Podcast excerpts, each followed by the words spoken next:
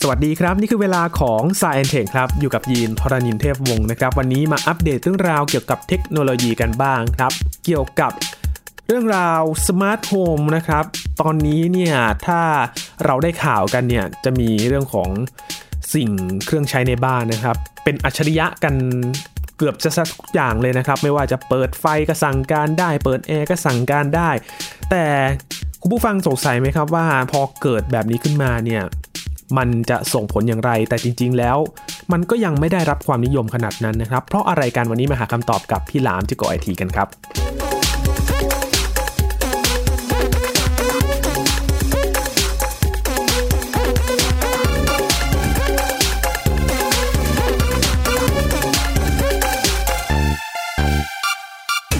พูดถึง Internet of Things นะครับคำนี้หลายๆ คนน่าจะคุ้นเคยกันแหละ ถ้าติดตามข่าวเทคโนโลยีกันสักพักหนึ่งนะครับ หรือชื่อย่อมันก็คือ IoT นั่นเองนะครับ ตอนนี้เข้ามามีบทบาทกับชีวิตประจำวันกันมากขึ้น หลายๆ บริษัทเนี่ยเขาก็เปิดตัวเป็นแบบสมาร์ทโฮมนะครับทำอะไรอยู่บ้านแบบอัจฉริยะนั่งอยู่เฉยๆ ก็แบบมาไฟเปิดขึ้นเองบ้าง เปิดทีวีเองบ้าง มี แอร์ที่แบบตั้งเวลาเปิดได้อะไรแบบนี้นะครับ ทุกอย่างเนี่ยมันเริ่มจะมีความอัจฉริยะกันมากขึ้น แต่ว่า IoT เนี่ยมันมาสักพักหนึ่งแล้วนะครับ แต่ว่ามันก็ยังไม่ได้รับความนิยมหรือว่าแพร่กระจายกันมากนักสักเท่าไหร่นะครับ ปัจจัยอะไรที่ทำให้ Internet of Things ในบ้านเราเนี่ย มันยังไม่ได้รับความนิยมขนาดนั้นนะครับ วันนี้มาหาคำตอบกันกับพี่หลามจิกกอไอที หรือว่าพี่หลามที่รักบุญปรีชานั่นเองนะครับ สวัสดีครับพี่หลามครับ สวัสดีครับคุณยีน สวัสดีครับคุณผู้ฟังครับ พูดถึง Internet of Things นะครับพี่หลาม แต่ละปี ครับ ที่เขาเปิดตัวกันมาอย่างงานที่เกี่ยวข้องกับเทคโนโลยี มันก็เปิดตัวมาหลายอย่างเหมือนกันนะครับพี่หลาม ใช่ครับ แต่ว่าทำไมมันถึงไม่ได้รับความนิยมขนาดนั้นครับ บางที่เนี่ย ยังยังไม่เข้าไปอยู่ในชีวิตประจำวันของผู้คนชาวบ้านทั่วไป ใช่ครับพี่หลาม ครับผม ก็จริง ๆ มันแบ่งออกเป็นสองปัจจัยนะฮะ อันดับแรกก็คือหนึ่งคือสินค้าที่เป็น IoT ยังมีราคาสูงอยู่ เมื่อเทียบกับสินค้าที่เป็นแบบอนาล็อกแบบเดิม ผมยกตัวอย่างง่ายๆ อย่างหลอดไฟ หลอดไฟที่สามารถต่อ Wi-Fi เชื่อมต่อ Wi-Fi กับบ้านได้ แล้วก็ ครับ สั่งงานเปิดปิดผ่านทางมือถือหรือว่าผ่านทางอุปกรณ์ชิ้นใดชิ้นหนึ่งได้ ครับ หลอดไฟแบบนี้เนี่ยยังมีราคาสูงกว่าหลอดไฟแบบธรรมดาอยู่ประมาณเจ็ดถึงแปดเท่า อืม อ่า เราทุกวันนี้เราไปซื้อหลอดไฟ LED เนาะที่เป็นแบบหลอดไฟเพียวๆทำอะไรไม่ได้เลยเนี่ย หลอดหนึ่งก็ประมาณแปดสิบเก้าสิบาทร้อยหนึ่งใช่ไหมฮะ ในขณะที่หลอดไฟที่เป็นหลอดไฟที่สามารถสั่งงานแบบ IoT ได้เนี่ย หลอดหนึ่งไม่ต่ำกว่าหกร้อยถึงเจ็ดร้อยบาท มันต่างกันหกเจ็ดเท่าอยู่ ครับ มันก็เลยทำให้มันสกรีนคนออกไปส่วนหนึ่งครับ อ๋อ นะฮะ เรื่องของราคาเนี่ยมันก็จะสกรีนผู้ใช้งานออกไปส่วนหนึ่ง คนที่ยังคิดว่า เออไม่ได้มีความต้องการน่ะ ยังคิดว่าโอ้ยถ้าหลอดไฟอันละเจ็ดร้อยบาท เราไปซื้อหลอดไฟธรรมดาได้ตั้งเจ็ดหลอด อืม ความคุ้มค่ายังไม่เกิด เขายังไม่คิดว่าเขาจะต้องสั่งงานด้วยเสียง เขาคิดว่าเขาเดินไปที่สวิตช์ไฟแล้วก็สั่งเปิดปิดไฟ ด้วยรูปแบบเดิมๆได้ เขาก็ยังพอใจตรงนั้นอยู่ อันนี้ก็จะพาคนจากสังคมออกไปกลุ่มหนึ่งเลยใช่ไหม ค ค รั รับ บ มันจะเหลือแค่คนที่ต้องการจริง ๆ อ่ะคนที่แบบว่าโอ้ใช้ชีวิตสมัยใหม่นะฮะ เดินเข้ามาแล้วอยากจะสะดวกสบาย อยากจะสั่งงานได้ต้องการความไฮเทคอะไรเงี้ย คนกลุ่มนี้ก็ยังมีอยู่นะครับ ซึ่งเขาก็จะยอมจ่าย อืม แต่ในคนกลุ่มที่ยอมจ่ายได้เนี่ย มันก็มีตัวแปรอีกสองปัจจัยที่จะมาเป็นตัวแปรทำให้เขาตัดสินใจมีหรือไม่มีอีก ครับ สาเหตุที่ทำให้วงการ IoT ทุกวันนี้เนี่ย มันไม่บูมนะ จริงๆ เราพูดเรื่อง IoT มาเนี่ย คุณยินถ้าเรานับย้อนไปนะฮะ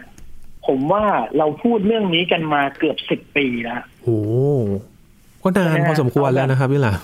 เอาแบบจุดเริ่มต้นเลยนะนะฮะตอนสิบปีที่แล้วเนี่ยเราบอกว่าโอ้ยอีกอีกสามสี่ปีข้างหน้าเนี่ยแหมกลับบ้านเนี่ย สั่งเปิดแอร์ล่วงหน้า กลับมาถึงเปิดประตูบ้านเข้ามาปุ๊บอุ้ยเย็นฉ่ำใช่ไหม เลี้ยวเลี้ยวมาถึงอ่าขับรถมาเลี้ยวเข้ามาถึงป้อมยามหน้าบ้านปุ๊บไฟหน้าบ้านเปิดอะไรเงี้ยดีเทคจาก GPS อะไรเงี้ยนะฮะ ครับ ไอเดียสมัยนั้นนะทุกคนขีด ขีดความเป็นไปได้เอาไว้ล่วงหน้าเนี่ยประมาณสามถึงสี่ปีเท่านั้นเอง อืม ทุกคนบอกว่าอีกสามสี่ปีมันจะต้องเป็นอย่างนี้แน่นอน นี่ผ่านมาสิบปีแล้วยังไม่เป็นแบบนั้นเลย ครับ เพราะอะไรรู้ไหมครับ เพราะอะไรครับพี่หลาม เพราะว่าวงการ IoT เนี่ย มันขาดผู้นำที่เป็นผู้นำที่แท้จริง อืม อ่ะล่ะผมยกตัวอย่าง สมมุติว่าเรามองสักวงการหนึ่ง เอาวงการคอมพิวเตอร์ ผู้นำอย่างแท้จริงก็คือ Intel AMD Nvidia ใช่ไหมฮะฮาร์ดแวร์ก็มี ASUS MSI นะ ครับ กิกะไบต์อะไรเงี้ยเขาจะมีตัวที่เป็นผู้นำเทคโนโลยีที่อยู่ในโลกนี้ อยู่ในวงการนี้ วงการโทรศัพท์มือถือมีใครครับ มี Android Google มี iOS อ่าทุกคน อืม เป็นผู้นำหมด ครับ แล้วก็สร้างสรรค์สิ่งต่างๆ สร้างอีโค y ิสเต็มครอบเอาไว้ทำให้ทุกคนอยากเข้ามาใช้ พอมันมีคนนำอย่างชัดเจนเนี่ย ทิศทางมันจะเป็นทิศทางเดียวกันหมด อืม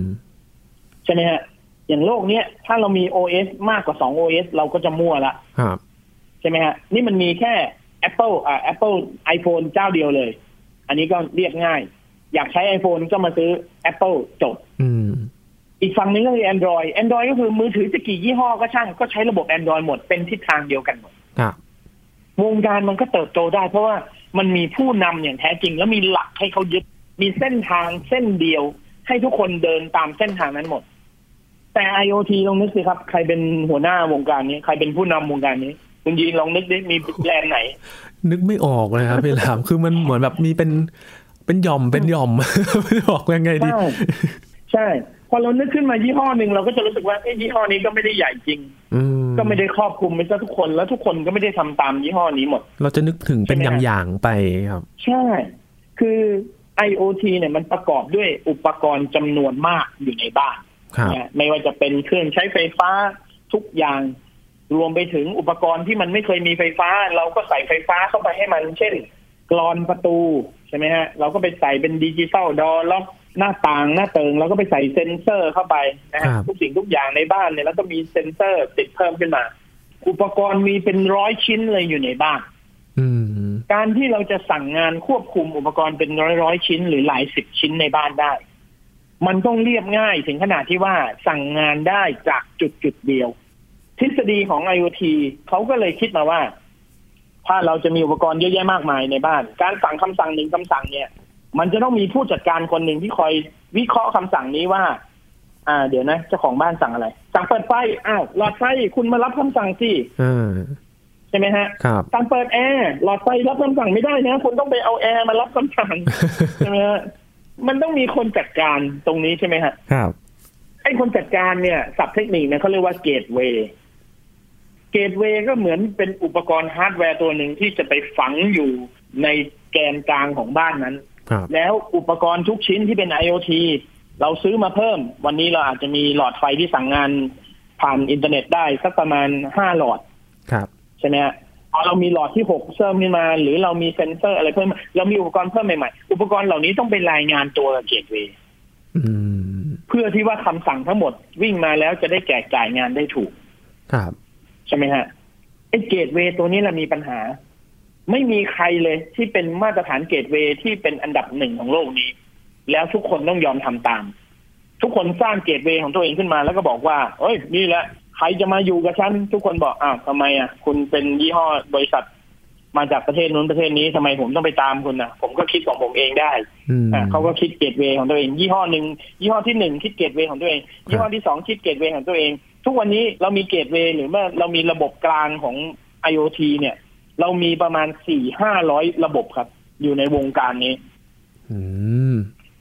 เพราะมันไม่มีใครยอมใคร ครับ มันไม่มีใครที่แบบว่าโดดเด่นชนะเลิศเก่งกว่าคนอื่น จนกระทั่งเป็นผู้นำของวงการนี้ได้ อืม นี่คืออุปสรรคที่สำคัญของ IoT ครับ โอ้โหคือเหมือนแยกกันทำเลย แต่ละคนก็จะทำอะไรของใครของมัน ต่า มั งคนต่างทำต่างคนต่างช่วงชิง มันมันเป็นเขาเรียกช่วงฝุ่นตลบ ครับ คือต่างคนต่างช่วงชิงว่าใครเนี่ย จะเป็นผู้นำของโลกนี้กันแน่ ครับ ซึ่งศึกนี้มันยืดเยื้อมาตลอดสี่ห้าปีนี้ แล้วก็ยังไม่มีใครชนะ อืม จนถึงวันนี้ฝุ่นก็ยังตลบอยู่ ทุกวันนี้ฝีมืใช่ ทุกวันนี้ฝีมือยังสูสีกันอยู่ฝุ่นก็ยังตลบอยู่ ไม่มีใครชนะได้ ครับ เมื่อสองสามปีที่ผ่านมา เหมือนจะมีแนวโน้มนะฮะเหมือนจะมีแนวโน้มว่า ระบบสั่งงานด้วยเสียงเนี่ย AI ที่เป็นที่เป็นผู้ช่วยอัจฉริยะ ระบบสั่งงานด้วยเสียง น่าจะเป็นผู้ชนะ แต่มันก็ยังไม่มีความสมบูรณ์ในตัวมัน ครับ ใช่ไหมฮะ เมื่อเราดูไปเมื่อสักสองสามปีที่ผ่านมาเนี่ย เราจะสังเกตว่า โอ้โห มีอยู่ปีหนึ่ง ผู้สร้าง IoT ทุกคนเนี่ย หันไปซื้อลิขสิทธิ์ของ Alexa หมดเลย อืมอืม ใช่ไหมฮะ Alexa นี่ก็เป็นอุปกรณ์ลำโพงตัวเล็กๆ ที่มีระบบ Alexa ซึ่งเป็น AI อยู่ในตัว แล้วมันก็สามารถรับคำสั่งด้วยเสียงได้ ครับ สมัยแรกๆเนี่ยเราบอกว่าทุกอย่างจะสั่งผ่านได้ด้วยมือถือ ตอนหลังเราก็เริ่มรู้สึกว่ามันมันไม่มีมือถือทุกคนเนี่ยแล้วเราก็ไม่ได้ถือมือถืออยู่ตลอดเวลาเราอาจจะอยู่ในบ้านเราอาจจะวางมือถือไว้ตรงไหนก็ได้ การที่จะสั่งคำสั่งในบ้านได้มันต้องสั่งด้วยเสียง วิธีการสั่งด้วยเสียงมันมันเวิร์กที่สุด ครับ ใช่ไหมฮะ ระบบการสั่งด้วยเสียงตอนนั้นมีอะไรบ้าง มี Alexa หนึ่ง มี Google Assistant สอง แล้วก็มี Siri ของ Apple สามเจ้าเนี่ยที่เป็นเจ้าเด่นๆ ของโลกนี้จริงๆ มีเยอะกว่านี้ แต่ว่าสามเจ้านี้แหละเป็นเจ้าที่เด่นๆ ในโลกนี้ ครับ Alexa เหมือนจะได้รับความนิยมมาก อืม ๆ แต่ผ่านมาปีหนึ่งก็เหมือนกับเงียบๆ ลงไป Google Assistant กลับขึ้นมาดี เพราะว่าอะไร Google Assistant เนี่ยเหมือนจะมีค่าไลเซนส์ที่ถูกกว่า อืม แล้วระบบก็ยืดหยุ่นกว่า ครับ อ่า คือตอนนี้เรามีหลายอย่างนะ เรามีลำโพงลำโพงที่เป็นลำโพงที่สามารถสั่งงานด้วยเสียงได้เนี่ย เรามีหลายยี่ห้อมากที่ใช้ Google Assistant ครับ มีน้อยยี่ห้อมากที่ใช้ Siri Google Assistant ก็เลยเหมือนเป็นความหวังใหม่ในปี พศ 2020-2021 นี้ว่า เออ หรือว่า IoT มันจะมาทางนี้ แต่ Google ก็ไม่มี Google Assistant ก็ไม่มีฮาร์ดแวร์อีกสิ่งที่ Google Assistant ทำได้ก็คือ อ่ะ อุปกรณ์ที่ต่อเน็ตอยู่แล้ว ในบ้าน แล้วเป็นมาตรฐานกลางที่สามารถรับคำสั่งจาก Google Assistant ได้ ก็จะสั่งงานผ่าน Google Assistant ได้ด้วยลำโพง ลูกใดลูกหนึ่งซึ่งยี่ห้ออะไรก็ได้นะฮะ ขอแค่มันเป็นระบบ Google Assistant เป็น Google Voice หรือถ้าไม่มีลำโพง เราก็ไปสั่งผ่านทีวีที่เป็น Google Assistant ก็ทำได้ ก็เปิดทีวีไว้แล้วก็ อ่า ทีวี ไปบอกตู้เย็นหน่อยนะ เหมือนเหมือนโบกตุ๊กๆให้ไปเรียกแท็กซี่ให้ ฝากไปบอกด้วย ะไรประมาณนั้นเลยเออฝากไปบอกหน่อยว่าช่วยทำอย่างนี้ให้หน่อย ทีวีช่วยไปบอก ช่วยไปบอกแอร์หน่อยให้ให้ลดอุณหภูมิลง หรือทีวีช่วยไปบอกหลอดไฟหน่อยให้หลอดไฟ มันสว่างน้อยลง หรือปิดดวงนี้เปิดดวงนั้น ครับ นะฮะเนี่ย ตอนเนี้ยที่กระแสที่มาทางเนี้ย มันกำลังไปทางนี้ครับ อ๋อ อ่า แล้วระบบมันง่ายขึ้นมันราคาถูกลง สมมุติผมซื้อหลอดไฟ ผมก็แค่เช็คว่าหลอดไฟดวงนี้รองรับ Google Assistant นะอ่านะฮะแต่ผมก็หมุนเข้าไปในเบ้าหลอดไฟเดิมในบ้านใช่ไหมครับ อืม เสร็จแล้วผมก็ไปเซตติ้งในแอปของหลอดไฟตัวนี้ให้มันคอนเน c t กับ Wi-Fi บ้าน อ่า เราจะใช้ Wi-Fi บ้านเนี่ยเป็นเกตเวย์แทน ครับ เพราะว่าเราไม่ต้องไปหาซื้อฮาร์ดแวร์ที่เป็นเกตเวย์มา มันก็ยุ่งยากเดินสายติดตั้งอะไรยุ่งยากใช่ไหม เราก็ใช้เนี่ย มาตรฐานของ Google เขาบอกว่าให้ใช้ Wi-Fi เป็นเกตเวย์อ่ะทุกตัวก็มีแอปส่วนตัวนะ แต่ละตัวอุปกรณ์มีแอปส่วนตัว ใช้งานแค่ครั้งเดียวคือ Connect Wi-Fi พอมันอยู่ใน Wi-Fi วงเดียวกันปั๊บไอตัวที่จะสั่งงานได้ก็คือ Google Assistant ใช่ไหมฮะ เราก็โอเค Google เปิดไฟ อ่า โอเคเนี่ยเนี่ยเวลาเวลาผมรีวิวไอ้พวกอุปกรณ์ IoT นี่นะ ผมพูดคำสั่งนี้ยกตัวอย่างนะครับ เดือดร้อนมากเลยนะคุณยิน ทำไมครับพี่หลาม เพราะว่ามันจะมีคนที่ดูคลิป หรือว่าฟัง รายการเราอยู่เนี่ย แล้วเขามีอุปกรณ์ตัวนั้นอยู่ในบ้านน่ะ มันก็ อันนี้ มันก็ทำงานเลยไงครับ ผมพูดว่าโอเค Google เปิดไฟเนี่ย ตอนนี้หลายคนหลายบ้านก็หลอดไฟก็เปิดเลย เช็คโทรศัพท์ตัวเองก่อนนะครับพี่หลามตอนนี้ เพราะฉะนั้นเราจะยกตัวอย่างน้อยๆนะเราจะไม่พูดบ่อย ครับ ผมรีวิวเสร็จผมไม่รู้ตัวนะ ผมรีวิวลำโพงตัวหนึ่งของเสี่ยมี่ ครับ แล้วผมก็โอ้โหสาธิตใหญ่เลย เปิดเครื่องฟอกอากาศปิดไฟนู่นทำนี่อะไรเงี้ยเปิดทีวี เปิดเน็ตฟิกสั่งนู่นสั่งนี่เสร็จ ทุกคนมาเม้นข้างล่างบอกว่า พี่หลามช่วยยกตัวอย่างให้มันน้อยๆหน่อยได้ไหม ตอนนี้เครื่องไฟฟ้าในบ้านผมมันลั่นไปหมดแล้วเนี่ยมันเปิดปิดเปิดปิดอะไรวุ่นวายไปหมดเลย ผมก็บอก เออ เราก็เพิ่งนึกได้ว่าคำคำนี้มันเป็นคำสั่ง โอ้เนาะขนาดมันแบบเป็นแค่ ใช่ไหมฮะ คีย์แบบคีย์แมสเซจนะพี่หลาม ใช่เรื่องนี้เคยเป็นปัญหาใหญ่มาแล้วนะในในสหรัฐ โอ้ คือเจ้าของลำโพงอเล็กซ่าเขาไปทำโฆษณา แล้วเขาก็ไปฉายในสถานีโทรทัศน์ใช่ไหมฮะในโฆษณานั้นก็มีคำว่าอเล็กซ่าสั่งซื้อพิซซ่าให้เราหนึ่งถาด โอ้โห ทุกบ้านสั่งซื้อหมดเลย บ้านที่มีอเล็กซ่าสั่งซื้อพิซซ่าวิ่งไปส่งทุกบ้านในอเมริกา แล้วทุกคนก็งงบอกไม่ได้สั่งหักบัตรเครดิตไปแล้วด้วยโอ้โหเละเทะทุก บ้านเลยเพราะมันเปิดทีวีพร้อมกันหมดเนี่ย อืม เละเทะครับ เละเทะ จนอเล็กซ่าต้องมาขอโทษ โอ้โห ทีนี้ถ้าเราจะถามว่าทุกวันนี้มันเป็นแบบนี้ แล้วอนาคตมันจะไปแบบไหนเป็นแบบไหน ครับ อันนี้แหละ เนื่องจากความไม่ชัดเจนของวงการนี้ แล้วมันก็ยังไม่โดดเด่นพอ ถ้าถามผมนะ การสั่ง voice มันก็ดีสำหรับวันนี้ ครับ แต่มันก็ไม่ใช่ว่ามันจะดีสำหรับ IoT ไปตลอด อืม มันอาจจะได้รับความนิยมแค่ปีสองปีนี้ แล้วเดี๋ยวมันก็เปลี่ยนไปอะไรอย่างเงี้ย ครับ ผมให้ให้ผมเดา ผมก็ ผมก็ไม่เชื่อว่า Google Assistant จะกลายเป็นตัวหลักของโลกนี้ใน IoT ได้ ผมก็ไม่เชื่อ อืม เพราะมันไม่มีฮาร์ดแวร์ มันมีแค่แอปพลิเคชัน ที่อยู่ในตัวอุปกรณ์ต่างๆ เชื่อมต่อกับ Wi-Fi ความแม่นยำมันยังไม่มีอะครับ อืม ใช่ไหมฮะ แล้วมันก็ยังมีข้อผิดพลาดเยอะอยู่ เช่น อีกหน่อยเราอาจจะสั่งเปิดพัดลมกลายเป็นเปิดแอร์ สั่งเปิดแอร์เป็นเปิดน้ำเป็นอะไรเงี้ย มันอาจจะผิดพลาดได้ไง อืม เพราะว่า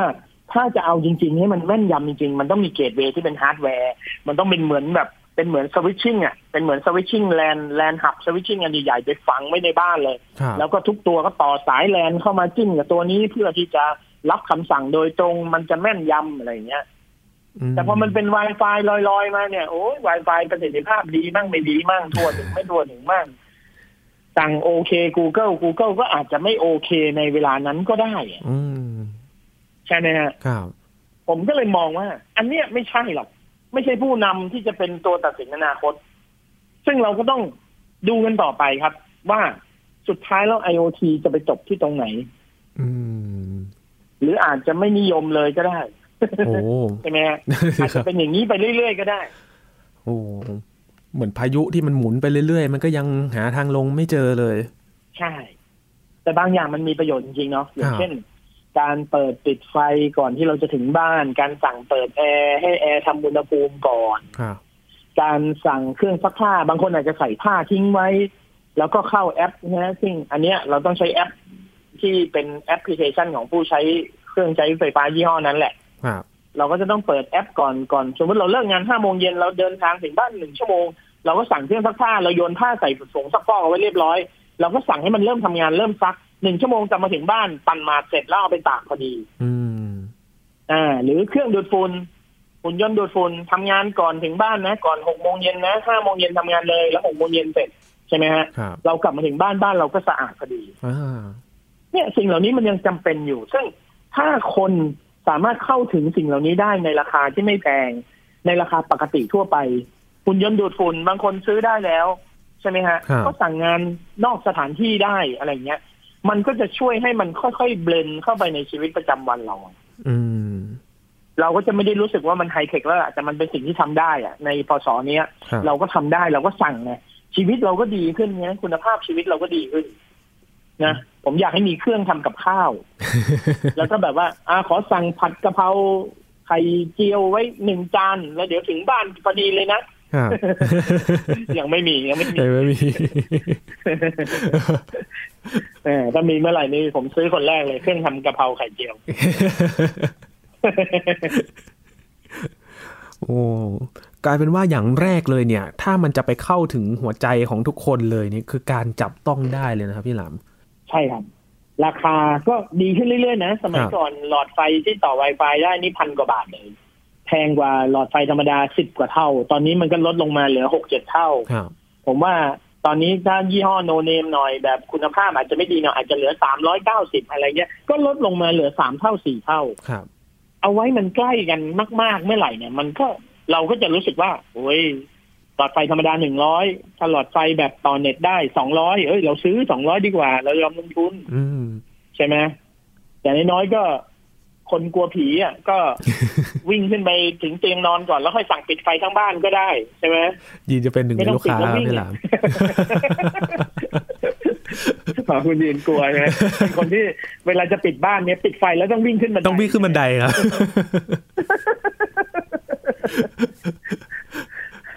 นะเอออย่างเงี้ย ก็จะทำให้เราแบบว่าเอ้ยชีวิตเราดีขึ้นอ่ะ อืมอืม คือถ้าราคามันถูกลงเนี่ย แน่นอนว่าคนเนี่ย อ่ะหันมาละหนึ่งแน่นอน แล้ว ใช่ ถ้ามันแข่งกันเยอะขึ้น แต่ตอนนี้มันก็แข่งกันอยู่แล้วใช่ไหมครับพี่หลังถ้าเอาจริง แข่งกันอยู่แล้วครับฝุ่นตลบมากมายเลยครับ แข่งกันอีลงตรงนังเลยล่ะ ๆ โอ้แล้วมันจะไปลงกันได้ตรงไหนแล้วครับพี่หลามคือยากมากเลยนะครับ ถ้าถ้าพูดถึงสถานการณ์ปัจจุบัน วิธีการคือเราต้องจับตามองว่า คนที่โดดเด่นเป็นผู้นำอยู่ตอนนี้อย่างเช่น Google Assistant ครับ เราต้องดูว่า Google Assistant เนี่ยเขาจะขยับขยายตัวเองหรือว่าเสริมศักยภาพตัวเองไปได้ถึงจุดไหน อืม แล้วมีใครจะขึ้นมาแซงเขาหรือเปล่า ครับ ถ้าเราเป็นคนชาวบ้านทั่วไปเราดูแค่นี้พอครับ เราดูว่าตอนเนี้ยวงการเนี้ยเขากำลังยอมรับใครอยู่ถ้าเราจะซื้ออุปกรณ์ในบ้านเราก็แค่มองว่าอ่ะตัวนี้รองรับ Google Voice นะโอเคได้ ครับ ซื้อไว้ แต่ถ้าเมื่อไหร่เหตุการณ์เปลี่ยนเราก็ต้องเปลี่ยนตามละอ้าวเฮ้ยสมมติ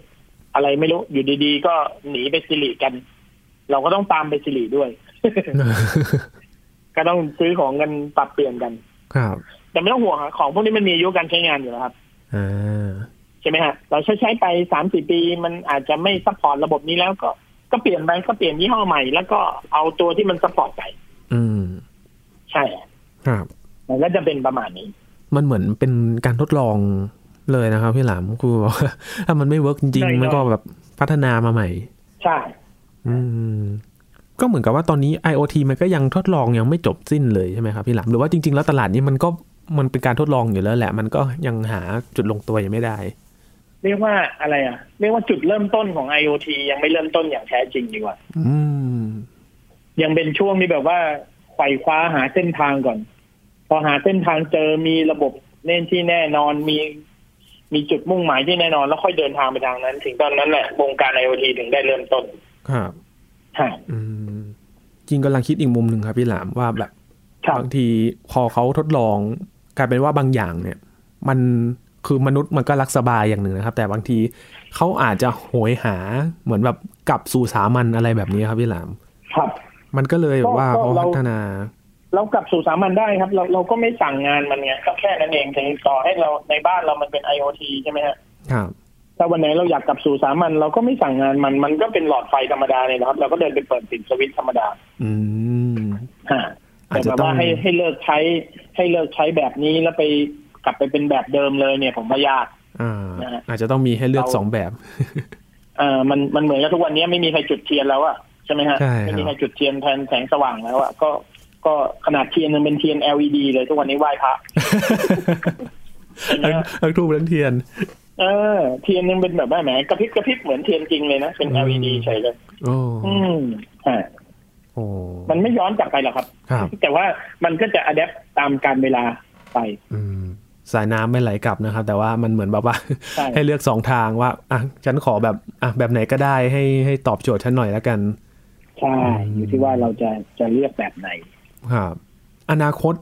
ก็ยังเดาไม่ได้ใช่ไหมครับพี่หลาม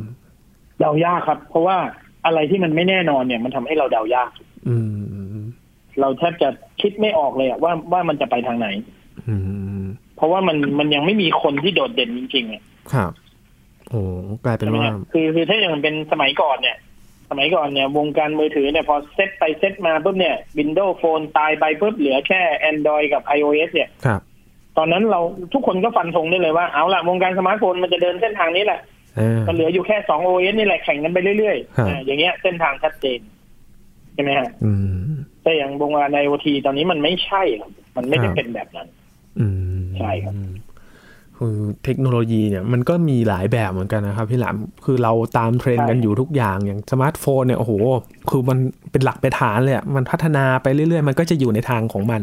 แต่ตอนนี้เนี่ยเหมือนเราอยู่กลางแยกนะครับห้าแยกลาดพร้าวไม่รู้จะไปทางไหนดี อ่า โอ้ คนคนซื้อคือไม่ต้องคิดนะครับ ว่า ครั จะ บ ไปทางไหน อืม แค่ดูเทรนด์ว่าเอ่อมันคือมันต้องใช้เวลา ครับ ต้องดูเทรนด์ว่าเทรนด์มันจะมันจะไปยังไงต่อแค่นั้นเอง ครับ อืม ใช่ไหมครับ ครับ ก็เป็นอีกแบบของเทคโนโลยีเหมือนกันนะครับ ที่เราแบบโอ้ตอนแรกเราก็เห็นว่าโอ้ว้าวมากเลยมีแบบทุกอย่างเนี่ยเหมือนนั่งอยู่เฉยๆเนี่ยทำอะไรเป็นอัจฉริยะไปหมด แต่ตอนนี้เนี่ยเอาจริง ๆ แล้วมันก็ยังไม่เป็นหลักเป็นฐาน มันก็ยังมีการพัฒนาอยู่เรื่อยๆ ยังหาทาง ใช่ ของมัน ใช่ ต่อไปนะครับ ใช่ครับ อืมครับ ก็รอดู มันก็ AI อะ ครับ บางคนก็อาจจะไม่เข้าใจว่า AI ทุกวันนี้ทำไมมันไม่เห็นฉลาดเลยอะไรเงี้ย อืม ก็อย่างที่ผมเคยบอกไงว่า AI ที่เราใช้งานกันอยู่ทุกวันนี้มันเหมือนกับเด็กป .2 อ่ะ ครับ มันเพิ่งพูดรู้เรื่องแค่นั้นเองรับคำสั่งเราได้